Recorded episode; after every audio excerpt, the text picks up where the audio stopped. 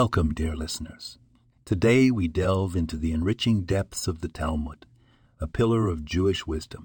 The Talmud teaches us many practical lessons, but today let's focus on a single yet profound teaching, Kol Yisrael Arevim Zeh Ba-Zeh, which translates as all of Israel is responsible for one another. This principle, discussed in Tractate Shevuot 3090, serves as a cornerstone of our community and individual behavior. What does it mean exactly? It means that every Jew, indeed every Jew, indeed every person, is interconnected. Our actions reverberate beyond our individual selves and affect the collective whole. Thus, we bear a shared responsibility for each other's welfare, actions, and spiritual growth.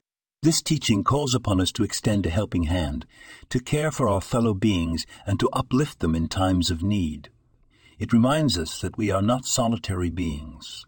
We are part of a dynamic, interconnected web of existence, each strand as important as the next. As we go about our daily lives, let's remember this teaching.